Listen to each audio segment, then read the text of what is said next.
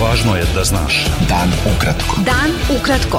Važno je da znaš. Važno je da znaš. Podcast novinske agencije Beta. Subota 24. februar 2024. Sa vama je Ivan Vasović.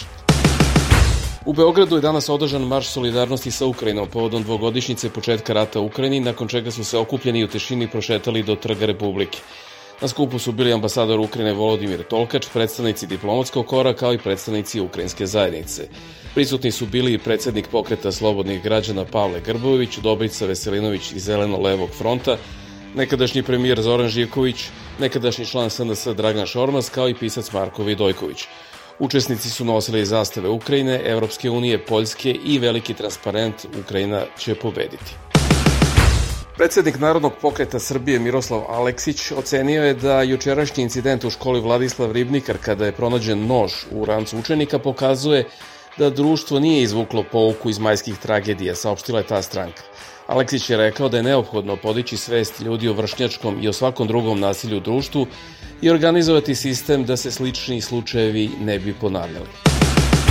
Skupština Narodne stranke izabrala je danas Vladimira Gajića za novog predsednika stranke, pošto je raniji predsednik Vuk Jeremić podnao ostavku posle decembarskih izbora. Nova demokratska stranka Srbije, odnosno koalicija NADA i koalicija Niš Moj grad, zajedno će nastupati na lokalnim izborima u Nišu. Najavljeno je prilikom današnjeg potpisivanja deklaracije o saradnji te dve koalicije. Dvojica Albanaca su automobilom prestrela pet maloletnih Srba u Lapljen selu kod Gračanice, pretili nožem i tražili da kažu da je njihov predsednik Hašin Tači, prenela je radio televizija Srbije. Dečalci su sinoć u petak oko 22 časa kod srednjoškolskog centra sedeli na klupi, kada se ispred njih zaustavio automobil, a vozač ih je opsovao i od njih zahtevao da skandiraju Hašimu Tačiju i da vređaju predsednika Srbije Aleksandra Vučića, prenosi RTS. Beta. Dan ukratko. Budi u toku. Zamenik predsednika pokreta Evropa Sad i aktuelni predsednik Crne Gore Jakov Milatović podnoje je ostavku na sve funkcije u pokretu Evropa Sad. Jakov Milatović je objavio na društvenim mrežama da je dosadašnji način rada suprotan obećanom i vrednostima koje je imao na umu prilikom stvaranja PES-a. Šef diplomatije Severne Makedonije Bujar Osmani izjavio je nakon sastanka sa ukrajinskim kolegom Dmitrom Kulebom u Njujorku da je Rusija danas najveća pretnja bezbednosti Evrope i Zapadnog Balkana. Osmani se sa Kulebom sastao na marginama 56. plenarnog sastanka 78. zasedanja Generalne skupštine Ujedinjenih nacija u Njujorku, da bi pružio podršku Ukrajini na dan dvogodišnjice od početka ruske agresije na tu zemlju.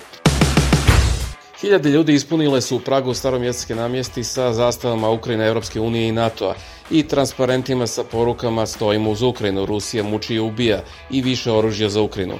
Predsednik Češke Petr Pavel je u govoru na skupu kazao da u ratu u Ukrajini nažalost nema kraja i neće završiti u dogledno vreme. Predsednik je rekao da je ruski predsednik Vladimir Putin u Ukrajini primenio parolu koju često citira Jaki rade ono što im se hoće, a slabi ono što moraju. Nećemo dopustiti da Ukrajina propadne u kanđe Rusije. Molim vas da istrajete i pomažete Ukrajini. Apelovo je na Čehe njihov predsednik i zahvalio svima koji na bilo koji način pomažu Ukrajincima već dve ratne godine. Telo Alekseja Navaljnog, umrlog u ruskom zatvoru, koje su njegovi rođaci tražili od vlasti Rusije više od nedelju dana, predato je njegovoj majici. To je danas objavio tim tog ruskog opozicionara. Aleksejevo telo je predato njegovoj majci, napisala je Kira Jarmić na platformi X. Dodala je još da ne zna da li će vlasti sprečiti da se sahrana održi kako porodica želi i kako Aleksej zaslužuje.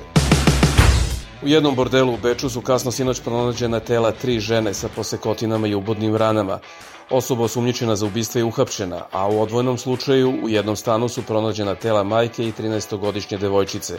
Još se traga za ubicom. Bio to pregled vesti za subotu 24. februar. Sa vama je bio Ivan Vasović. Pratite nas i sutra. Pratite nas na portalu beta.rs I društvenim mrežama. Važno je da znaš. Dan ukratko. Podcast novinske agencije Beta.